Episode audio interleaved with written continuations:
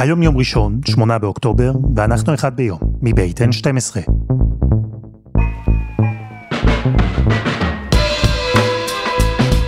אני אלעד שמחיוף, ואנחנו כאן כדי להבין טוב יותר מה קורה סביבנו, סיפור אחד ביום, בכל יום.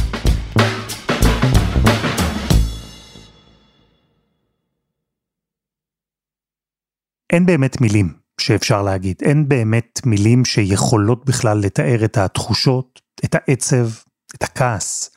הרי האלימות והטרור לא זרים לנו. לנו, שעברנו מלחמות, שעברנו את האוטובוסים המתפוצצים, את המחבלים המתאבדים בבתי הקפה, את רבבות הרקטות.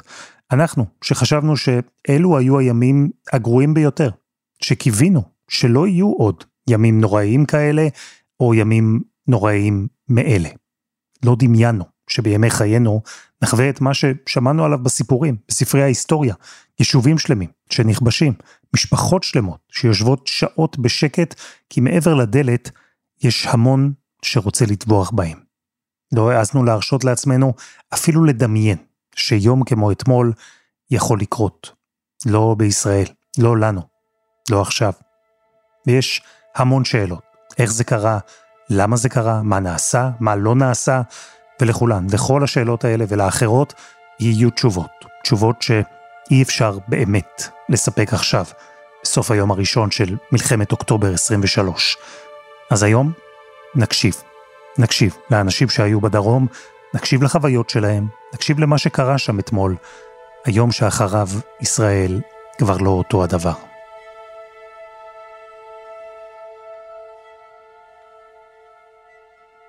לפני ארבעה ימים, בשלישי לאוקטובר, קמנו לבוקר שהתחיל עם פיצוצים עזים, וירי לא מאוד מאוד שונה מבחינת הקולות מהבוקר שקמנו אליו היום. ואני כחקלאית, גם יש לי עובדים תאילנדים, וככה ראיתי אותם מסתכלים להבין מה זה כל הרעש והפיצוצים האלה, והלכתי להגיד להם שההודעה שקיבלנו כרגע מגורמי הביטחון, שמדובר באימונים תקינים של החמאס, זה היה נשמע כמו שדה קרב, אבל מבחינתנו זה היה אימונים תקינים של החמאס. למה הם, כאילו, ואני באותו רגע שאלתי את עצמי, למה הם מתאמנים? לאן הם מתאמנים? ולא, לא עברו ארבעה ימים וגילינו. אני שואלת את עצמי, רק אני שאלתי את עצמי, למה האימון הזה מיועד? באמת, קמנו בב... לבוקר רגיל, הרגשנו שאנחנו באיזשהו משהו, גם כשהתחילו הירי, גם כשהתחיל הירי, אז אתה יודע, נורא והיום וקשה ו- ומורכב, אבל מה שאנחנו מכירים, אוקיי, אז הולכים רגע לממד, ואז יוצאים והמשיך היום, אה, לא, זה סבב טוב, אז, אז נכנסים למוד סבב.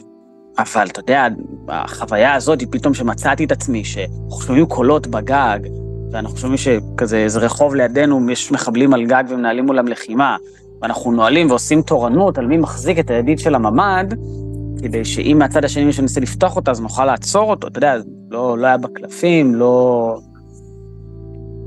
לא, לא, לא חשב, זאת אומרת, זה לא היה משהו שחשבנו שיקרה ככה לכל כך הרבה זמן. אני חושב שהנקודת שבירה הייתה לראות את הסרטון, זה היה ממש בהתחלה, של הטנדר עם החמאסניק, עם החמאסניקים, שיושבים איזה חמישה, שישה, שבעה חמאסניקים, עוד פעם ברחוב פה המקביל, ובסבבה שלהם, זאת אומרת, משהו כזה, הם נמצאים שם, פורקים, מסתדרים בצורה מסודרת.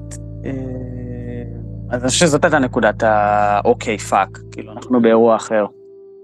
הבנו את זה שדקות אחרי האזעקות התחילו ירי מקלעים מאוד מאוד קרוב, והיה ברור שהירי הזה ממש בתוך וסמוך לבתים, זה היה לנו ברור מיד שזה משהו אחר לחלוטין, כל הקליטה קרסה. כלומר, לא היה אפשרות לא להוציא שיחות ולא לקבל, ורק אחת ל... המון זמן הצלחנו ככה לקבל איזה רצף של כמה וואטסאפים, ומזה ידענו פחות או יותר מה קורה, אבל זה צריך יציאה מהממד בשביל לדעת, אז ממש שקלנו את צעדינו כל פעם שהיינו צריכים להתעדכן אחת לכמה זמן, להכניס שתייה, להכניס אוכל, ואפילו להכניס גם קצת אוויר, כי חדר סגור עם מספר אנשים בממד, בסוף גם האוויר נגמר.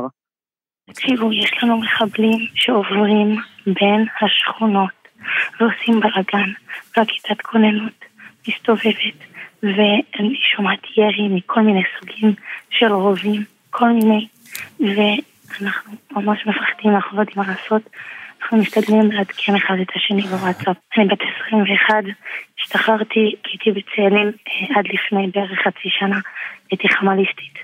אני מבינה את העניין. זה מאוד נופל, זה מאוד מרחיץ, אף פעם לא ככה ככה בבהרי. יש כבר כאילו מספר אנשים שהם פצועים, בעייתי מאוד. יש דבר אחד שחזר בשיחות שעשינו ובעדויות ששמענו מתושבי הדרום. תחושה אחת שהייתה זהה אצל כולם. חוסר אונים. דורון מסדרות למשל. הוא ראה על הבוקר את החמושים של חמאס יוצאים מטנדר ברחוב לידו, ליד דגן של הבת שלו. בשנייה, הוא היה צריך לאלתר משהו כדי לשמור על המשפחה שלו בחיים. מאוד מהר נהל, נהלנו, זאת אומרת, עשינו פה איזשהו סיבוב בכל הבית, נהל, סגרנו את כל החלונות, נעלנו את הדלת, שמנו עליה כיסא והתבצרנו בממד, לקחנו כיסאות, סכינים מהמטבח, לא בטוח שזה שהיה לנו מה לעשות איתם, אבל אתה יודע, מתוך איזשהו רצון להחזיק באיזושהי תחושה שאנחנו יכולים להתגונן, וננעלנו בממד. וסכינים, דורון, כי זה כלי הנשק הראשון שהיה זמין לכם? כן, בוודאי. זאת אומרת, אוקיי, עם מה אני יכול להתגונן במצב כזה? סכין, זה מה יש. אבל מראש, מה שרצינו זה לא להתגונן עם סכין, אלא פשוט לנעול את הממד. ניסינו כזה להוציא את הידית של הצד השני, כדי שאי אפשר לפתוח, לא הצלחנו, הדלת פה קצת מסובכת, אבל עשינו תורנות כאילו על אנשים שנשענים על הידית, כדי שאם מישהו ניסה לפתוח אותה מהצד השני, אפשר לעצור אותו במקום. הם חדרו, הם חדרו לבית שלנו, הם ניסו לפתוח את הממד.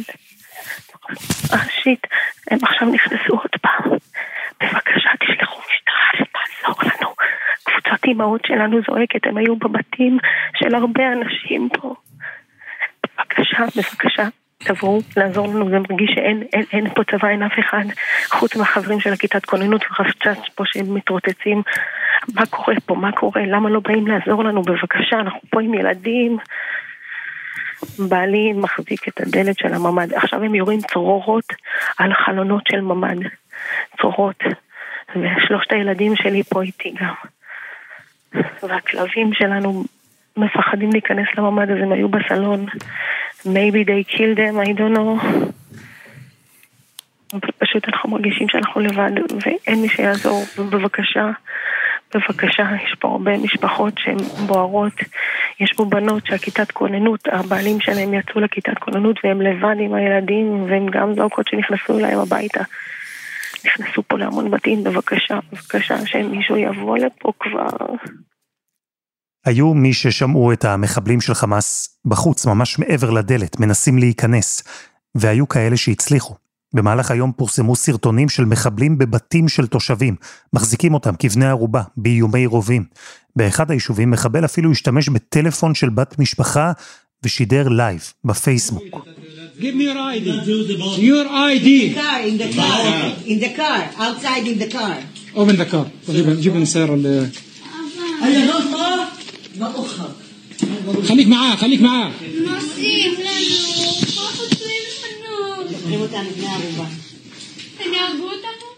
מחבלים תיעדו עוד ועוד סיטואציות כאלה, חטיפות שהופצו בזמן אמת. אני צריכה עזרה, חטפו את אבא שלי, כי ראיתי תמונה בטלגרם מחדשות עזתים של תמונה שלו בעזה, כנראה שאימא שלי הייתה איתו וסבתא שלי שמעה על זה, אז היא נסעה אליהם גם הביתה והוא ניסה להגן עליהם, אז לקחו אותו לעזה, לקחו אותו. אבל הוא כתב לי, הוא כתב לי שנכנסו וחוטפים אותם, והוא כתב לי, ואני לא, אין לי מה לעשות עם זה, לא, אין לי מה לעשות. וזו תחושה של חוסר אונים. לאנשים שהיו שם, לקרובי המשפחה, שראו את התמונות מרחוק, חוסר אונים היה גם עבור מאות צעירים, שבילו במסיבת טבע, לא ממוגנים, במקום שהיה אמור להיות הכי משוחרר, הכי חופשי. היה באמצע המסיבה באמת ווליום מטורף, במסיבה מטורפת וענקית, פתאום צבע אדום, קיבוט המוזיקה, ו- וכולם התחילו כבר להתנער, היה לנו היה קצת זמן גם לקחת דברים, להרוז את כל, להתפנות, וזה חייבים לפנות, ואז התחלנו לקחת את הדברים שלנו, ישבנו כזה, זה חצי שעה, התמאמנו, פתאום משום מקום, פש, נכנסים יריות, התחילו לראות לכל כיוון, ואני לקחתי את המפתחות של הרכב, פשוט ענתי, והתחלנו להתקדם לכיוון, לצאת מהיריות, לצאת מהיריות, ובאיזשהו שלב עקפו אותנו, התחילו לראות לנו על הרכבים, היה מלא מחבלים, מלא יריות, מלא זה, מלא מלא זה, והגענו לאיזשהו מקום שכולם עצרו את הרכבים, פשוט כולם העמידו את הרכבים והתחילו לרוץ.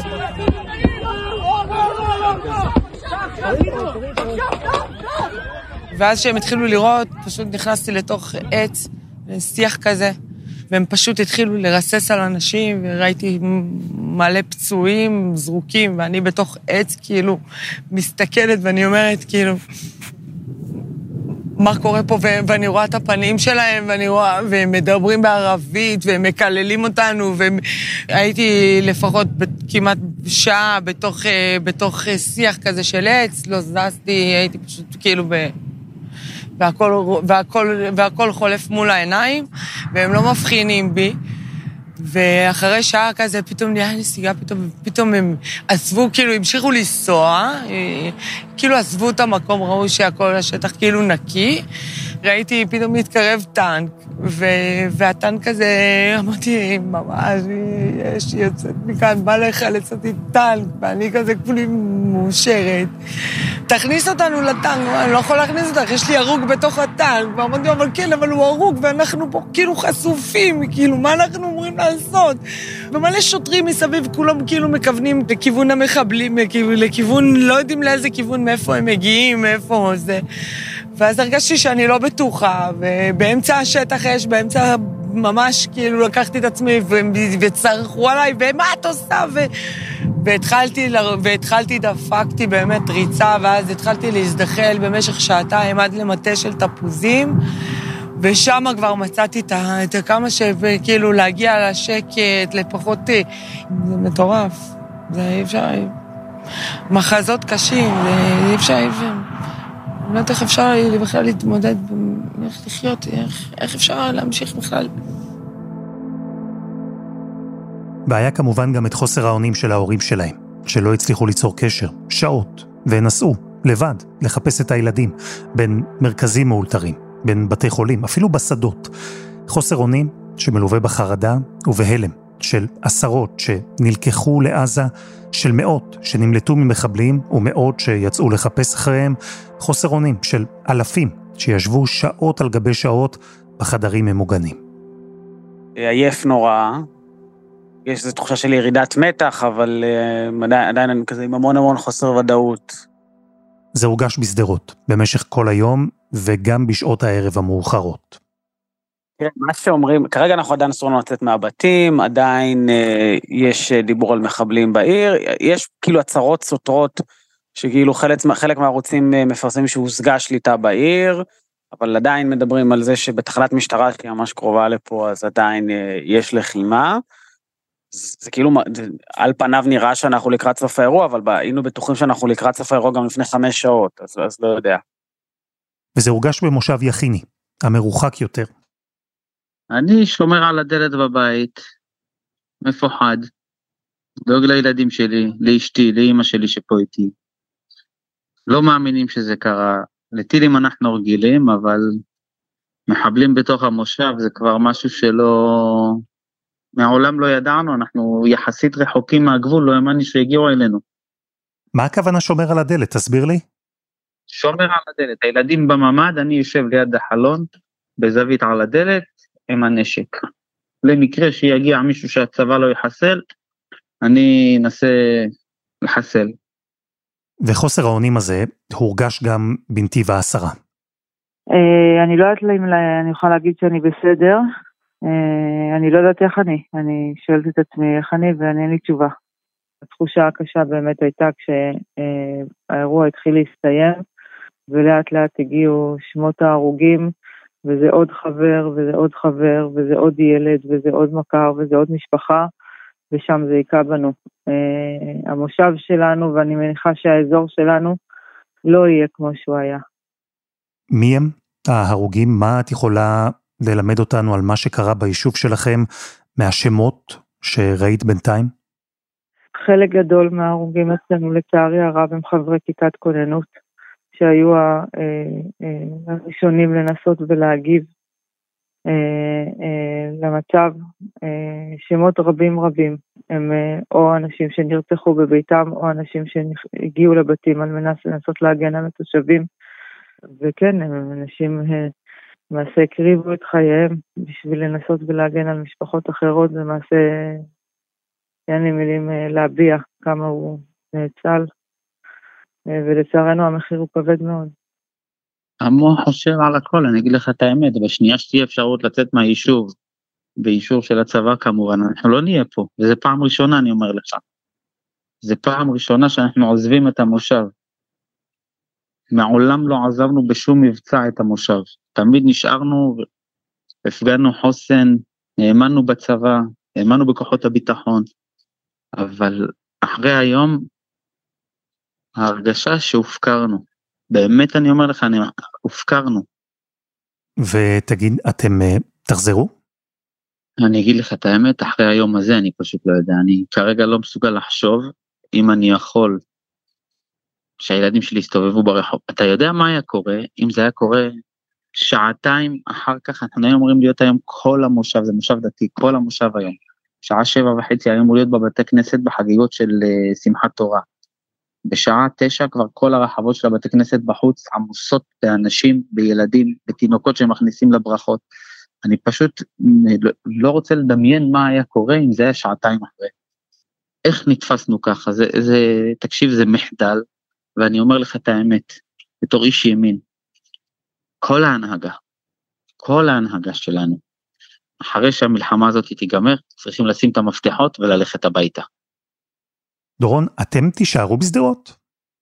תראה, צריך להפריד את השאלה הרציונלית, התיאורטית, מהשאלה בפועל. האם אני מבין את הבעייתיות שיכול להיות בלגור פה ולגדל משפחה? ברמה האינטלקטואלית כן, אבל זה בשביל, כאילו, זה הבית שלי. זה מה שהפך להיות הבית שלנו, כאן אני גר, כאן המשפחה שלי, כאן הילדים שלי. אני לא רואה, אתה עושה את זה כמו שאני לא רואה את עצמי, עוקר לעצמי איזשהו איבר, זה פשוט הפך להיות המקום שבו אנחנו גרים. אילה, את נולדת בנתיב העשרה, כל החיים שלך את חיה שם, אחרי האירועים שראינו היום, את תישארי? אם היית שאל אותי את זה בכל אחד מהסבבים הקודמים, התשובה הייתה חד משמעית, מאז ומעולם ולעולם. הערב הזה אני לא יודעת לענות על השאלה הזו. כי מה השתנה בתחושה שלך? אולי הסיפורים שסיפרנו לעצמנו, שהחיים שלנו הם טובים מספיק ששווה להילחם עליהם, שאנחנו נייצר חיים, נצליח לייצר חיים טובים וקהילתיים ויפים, נוכל להתגבר על הכל. וכשהתפרסמה רשימת השמות הארוכה, אבל לא מלאה, כי יש עוד שמות שעדיין לא ברשימה הזו, אתה שואל את עצמך, אם החיים שייצרת שווים את הרשימות האלה. אני תמיד אמרתי כל השנים, שזה נפל במשמרת שלנו, ההגנה על גבולות המדינה, והצורך להיות חזקים, וצורך להיות עורף חזק, וכל המילים הגבוהות והנכונות האלה שתמיד צריך להגיד, וגם היה תקופה שהאמנתי בהם. אבל אני גם אמרתי שמדינת ישראל שהזניחה את תושבי העוטף על הגבול במשך למעלה מ-עשרים שנה, ואני לא אומרת את זה מאתמול, אני אומרת את זה כבר כמעט עשרים שנה, תחושות הקשות של ההזנחה שיהיו לאורך כל השנים, עד שהוא כבר לא קיים. אני לא חושבת שמחר אפשר לדבר על חוסן של העוטף, אני לא חושבת שהדבר הזה קיים, ואי אפשר לצפות מאזרחים לחיות בצורה ש... אין פתרון הזה הוא כל כך דרמטי. וזה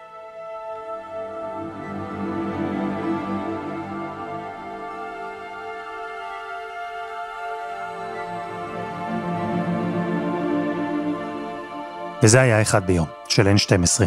העורך שלנו הוא רום עתיק, תחקיר והפקה רוני ארניב, שירה הראל, עדי חץ רוני ודני נודלמן, על הסאונד יאיר בשן שגם יצר את מוזיקת הפתיחה שלנו. אני אלעד שמחיוף, אנחנו נהיה כאן גם מחר.